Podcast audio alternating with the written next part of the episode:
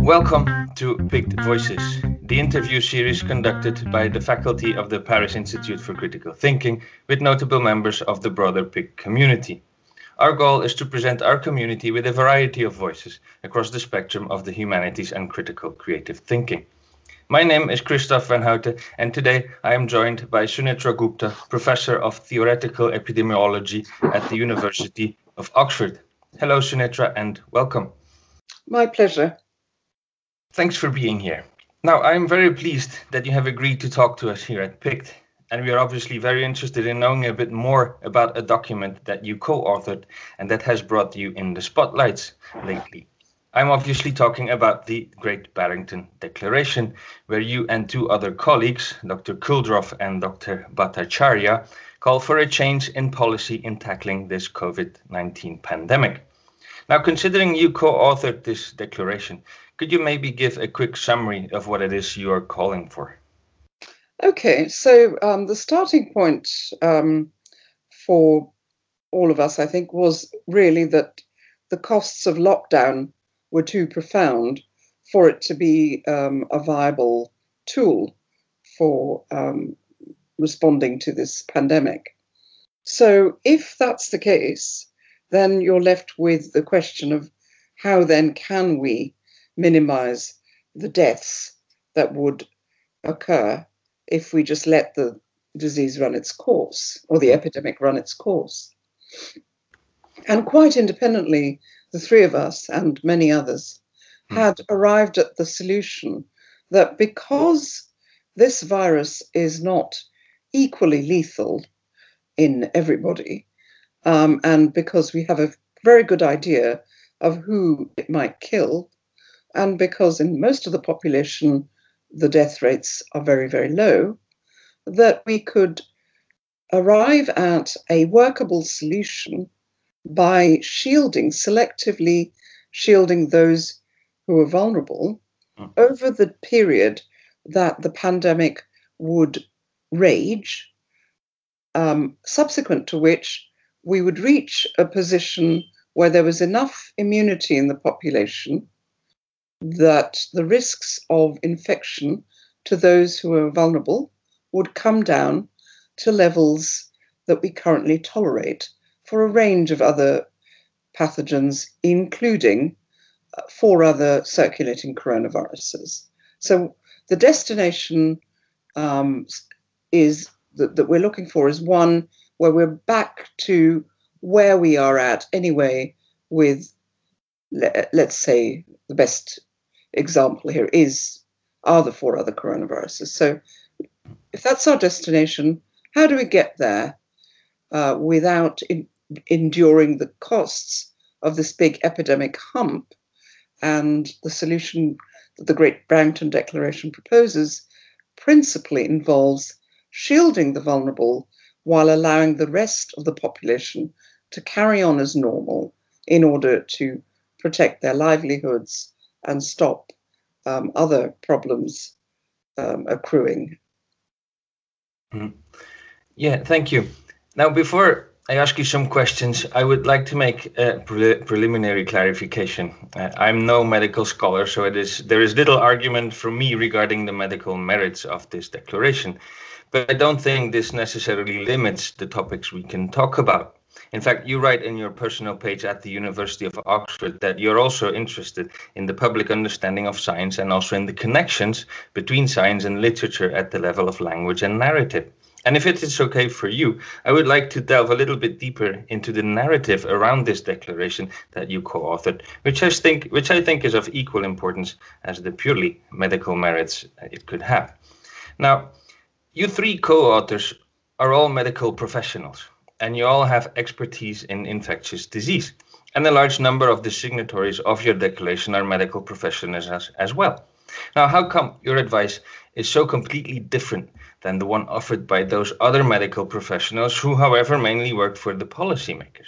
I presume you are all more or less looking at the same data, so how come you can tell such a different story? Well, the clue is in the word narrative or story. So it's about how you build a story around the data that you're presented. And this is not to suggest that data can be manipulated to fit a story, but the narrative has to arise from the data. Exactly. So I often liken the emergence of narratives, which is a subject that interests me considerably. Mm. I liken it both in the sciences and in the arts to a sort of a highly complex process whereby, you know, you integrate a set of facts, data in this case, but if you're writing or creating a work of literature or a painting, those data are replaced by other elements, such as the characters, which may have kind of evolved, or certain emotions, or whatever the material is that you are playing with. And often you reach a point, at least I do, when I'm writing and when I'm doing science, where you have all these data or elements of what will be your narrative. But what you're trying to do then is fit it all together into something that's coherent. And by coherent, I mean something that exists of its own right, has a sort of integrity, has its an integrity that is defined by a set of considerations which are easier perhaps to define in the sciences than the arts, but there is that moment when it all crystallizes. And one metaphor I've used to help explain this is an object I have used, in fact, is something called a perspective box. So in the 16th century, the Dutch, among others, were obsessed with perspective, and they created these boxes, one of which I saw on display in the National Gallery some years ago. And what it is a box where the 5 sides of it are painted and the 6th side lets light in. And if you look through the 6th side, the painted sides look really crazy. They look like a Cubist painting almost. Mm-hmm. But then there are 2 holes drilled on either side of the box. And once you put your eye to one of these holes, everything kind of coalesces into a very detailed and coherent Dutch interior Dutch house. Mm. So that for me kind of captures the process of creating a narrative. So with that long digression, I think that but you said you... the narrative is fine. What to do. With fair warning here. So I think that the narratives that have been pulled out from the data are very different. And indeed, in March this year, when everything started to sort of happen, a paper that my research group, we put out there, did exactly what we're saying. It's highlighted the possibility of different narratives cohering to the same data. So there was just one narrative that was being pulled out at the time by my fellow modelers.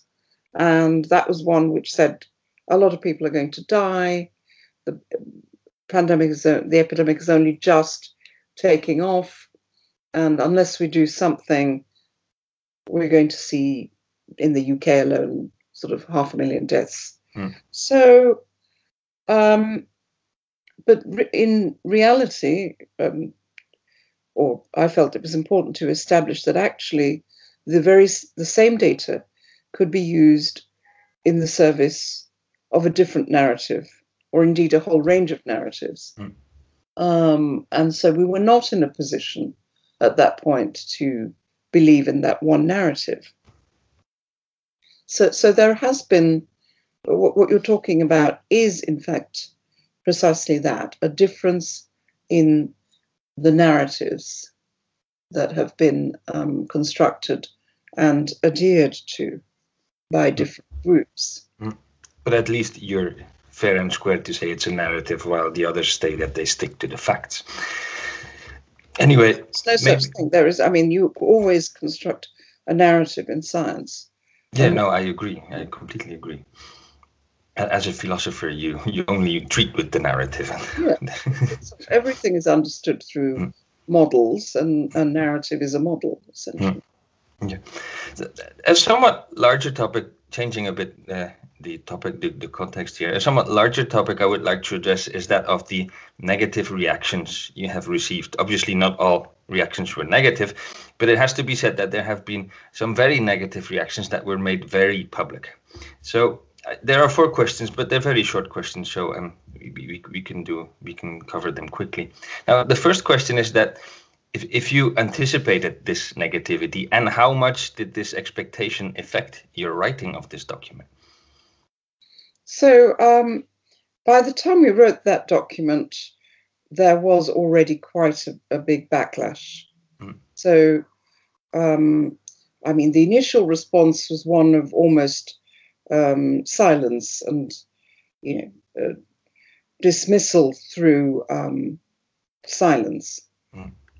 But as we became more and more vocal and visible, clear that there had already started to be a number of kind of attacks on our position. So by the time we got to writing the document, it was clear that there was a very strong opposition to what we were saying, or indeed, the other narrative had been so well established and had been adopted by some clearly as a kind of creed. So we knew that we were straying into quite dangerous territory at that point. However, I really never anticipated that any kind of proposal like the Great Barrington Declaration would draw the kind of criticism that it has provoked. And maybe you intend what my next question is about, and so we can get the elephant out of the room. How much did you foresee that the discussion would become so politically loaded? I did not expect my fellow academics to take the position they did, which, you know, whether their, I mean, I don't wish to question their motives. So I don't know whether it's political or simply because they just can't see that it would work.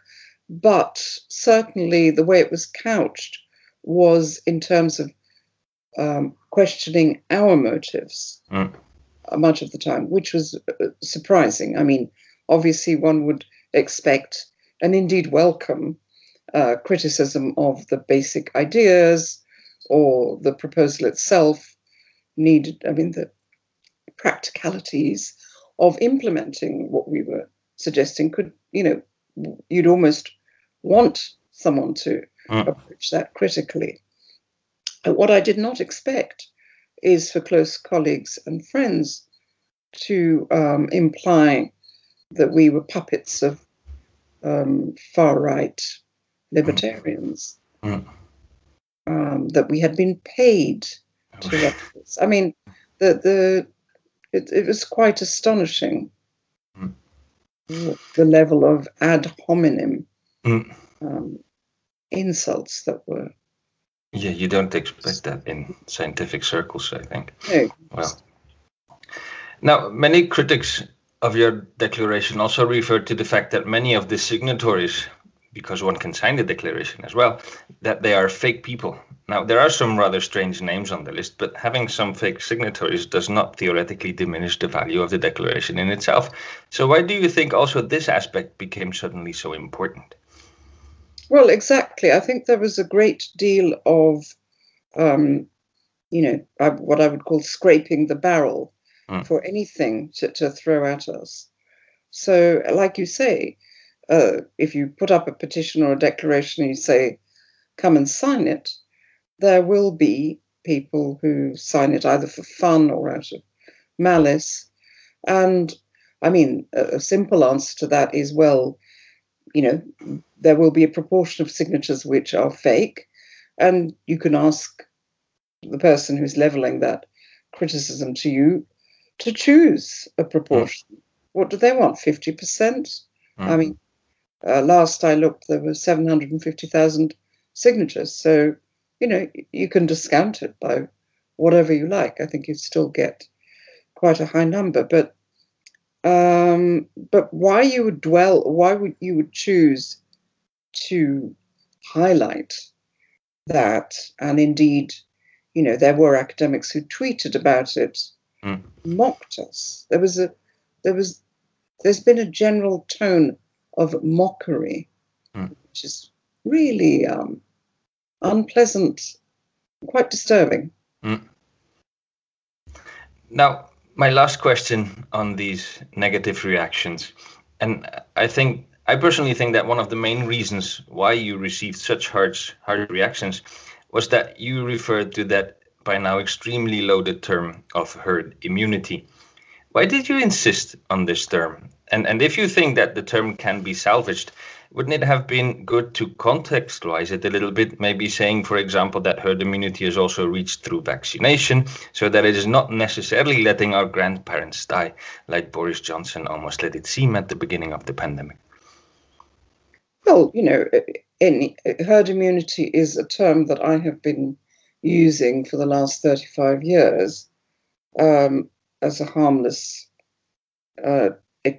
harmless description, really, of the growth of immunity in a population and the protection that it offers. When you have a number of people in the population who are already immune to something, a pathogen, this provides a wall of protection.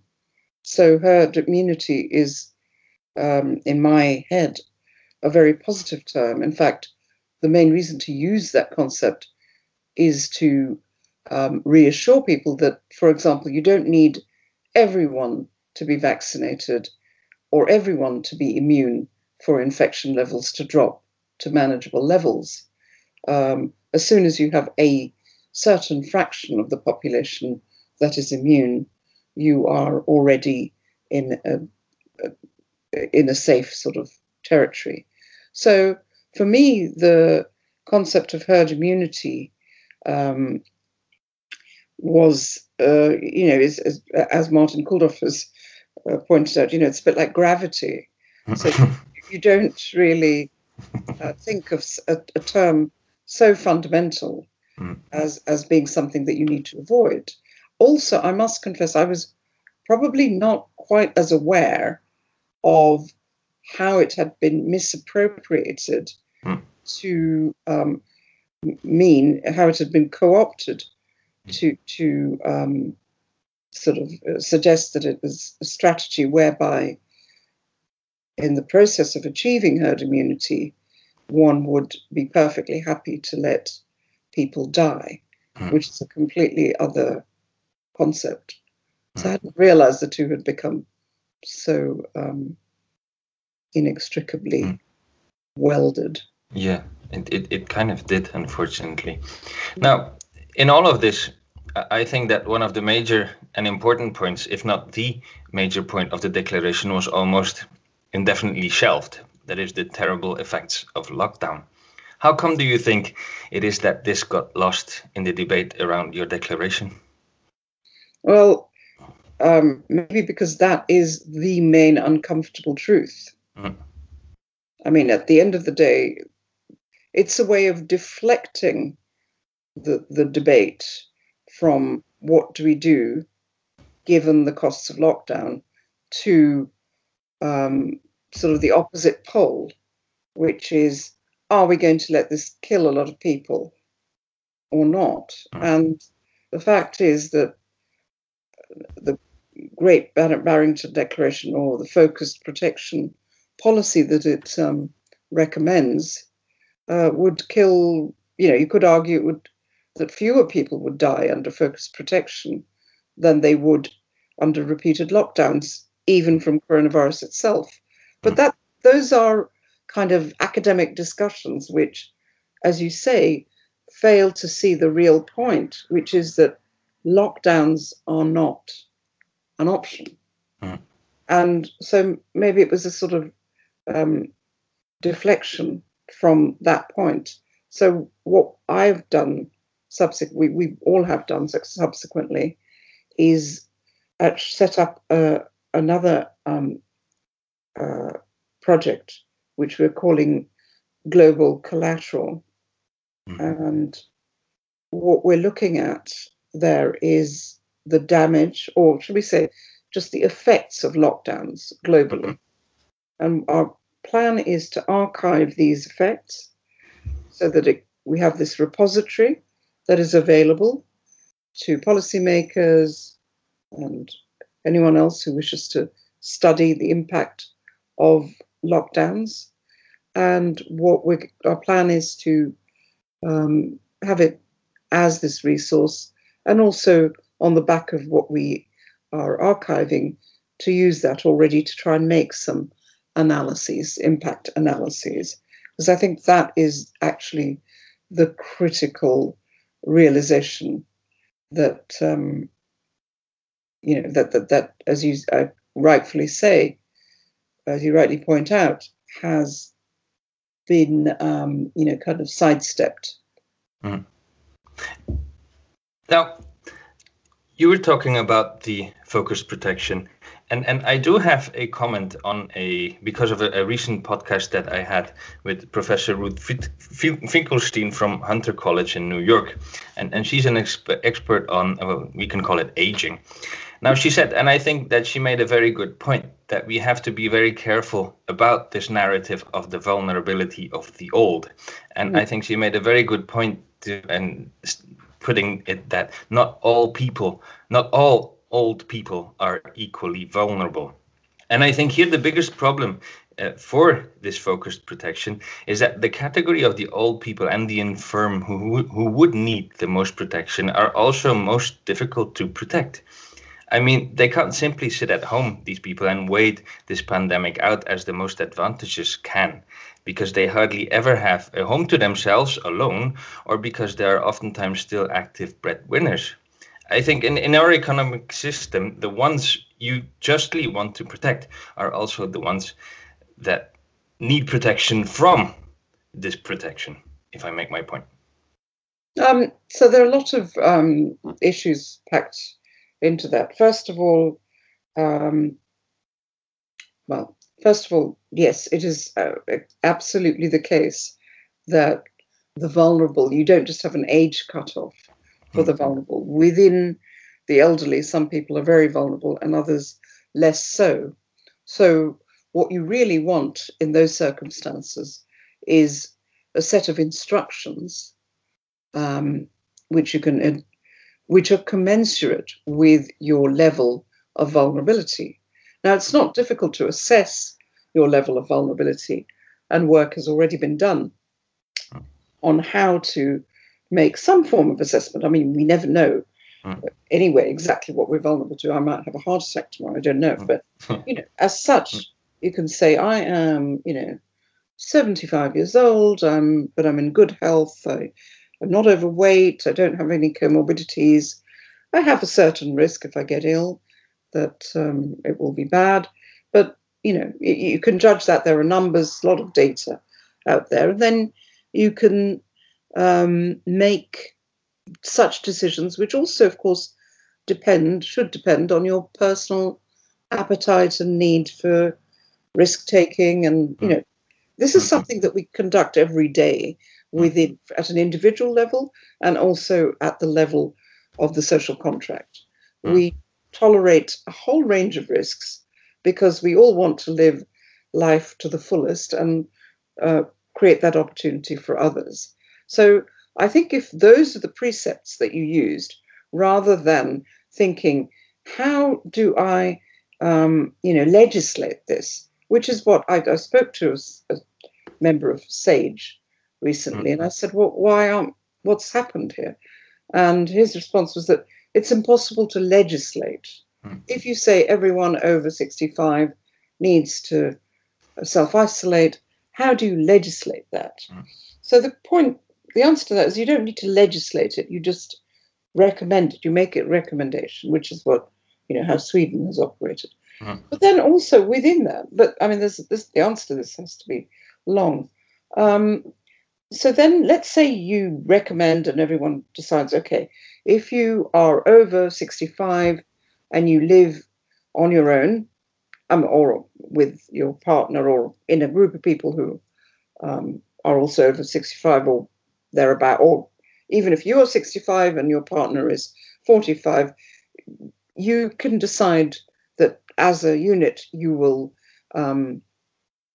isolate yourselves as much as possible. That's exactly what's happening during the lockdown period. So there's nothing materially different to what's happening in lockdown to that level of self-isolation or social distancing.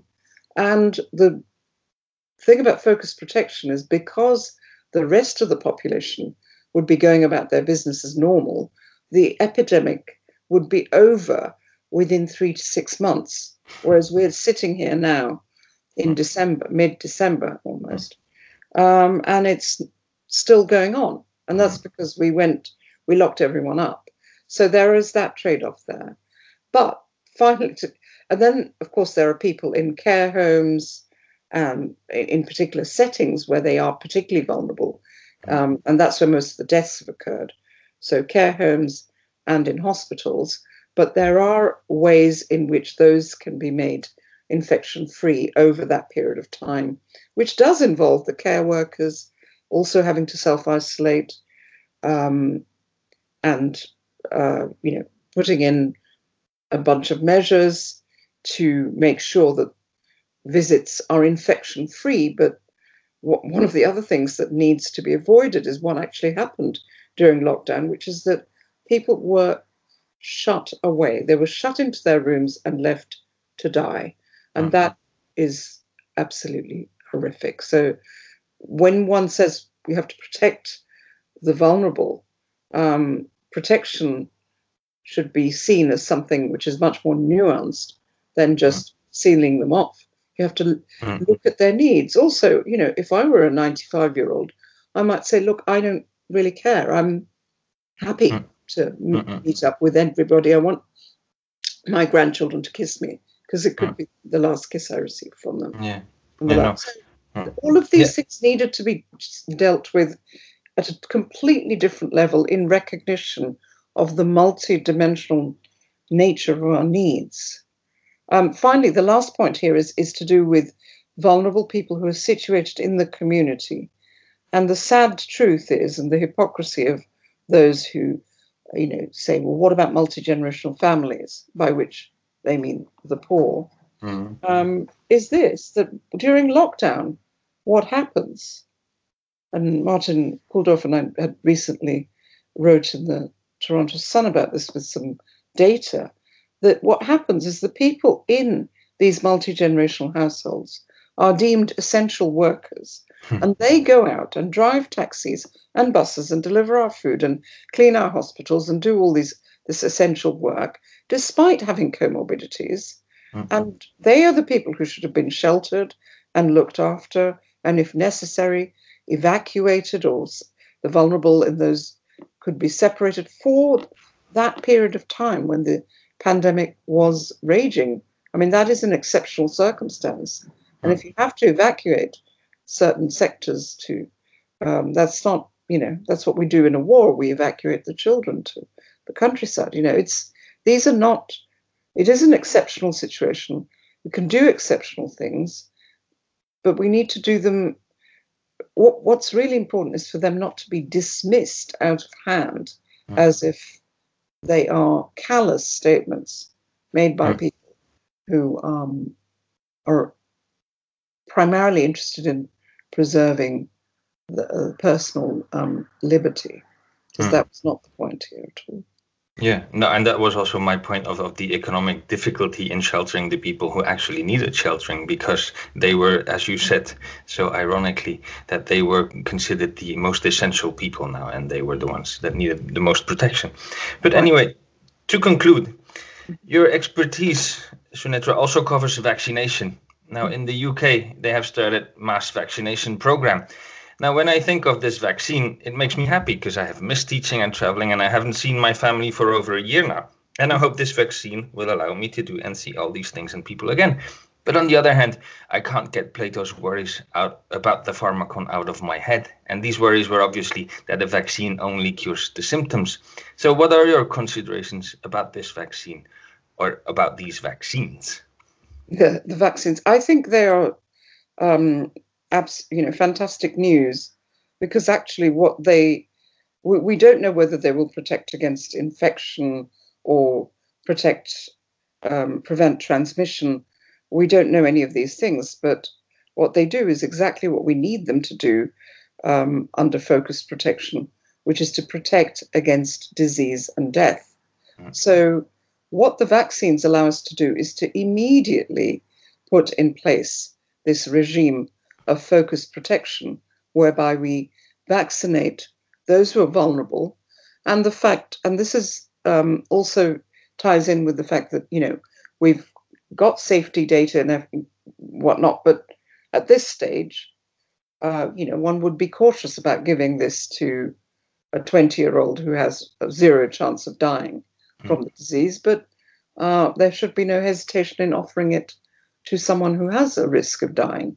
So I think it works out quite nicely that if we immediately start to use these vaccines to protect the vulnerable, and while we were getting up to that point where most of the vulnerable are protected, if we shield them in the meantime and immediately return to normal on other fronts, I think we will eventually end up with a situation where you have natural immunity, herd immunity, providing a large wall of protection. And that would be sort of reinforced synergistically by the vaccine-induced protection among the vulnerable. So I think that would be the best of both worlds. Okay, thank you so much for this, Sunetra. It has been a real pleasure talking to you. And I can't stress enough how important the Great Barrington Declaration was as a philosophical gesture. Disagreeing, discussing, discerning, argumenting, and judging are the most important aspects of our public life. And if there ever was a time for more of this, then today is the answer. So thank you again, Sunetra. My pleasure. And thanks also to the listeners for having joined us for one more episode of Picked Voices. My name is Christoph van Houten. Thank you and goodbye.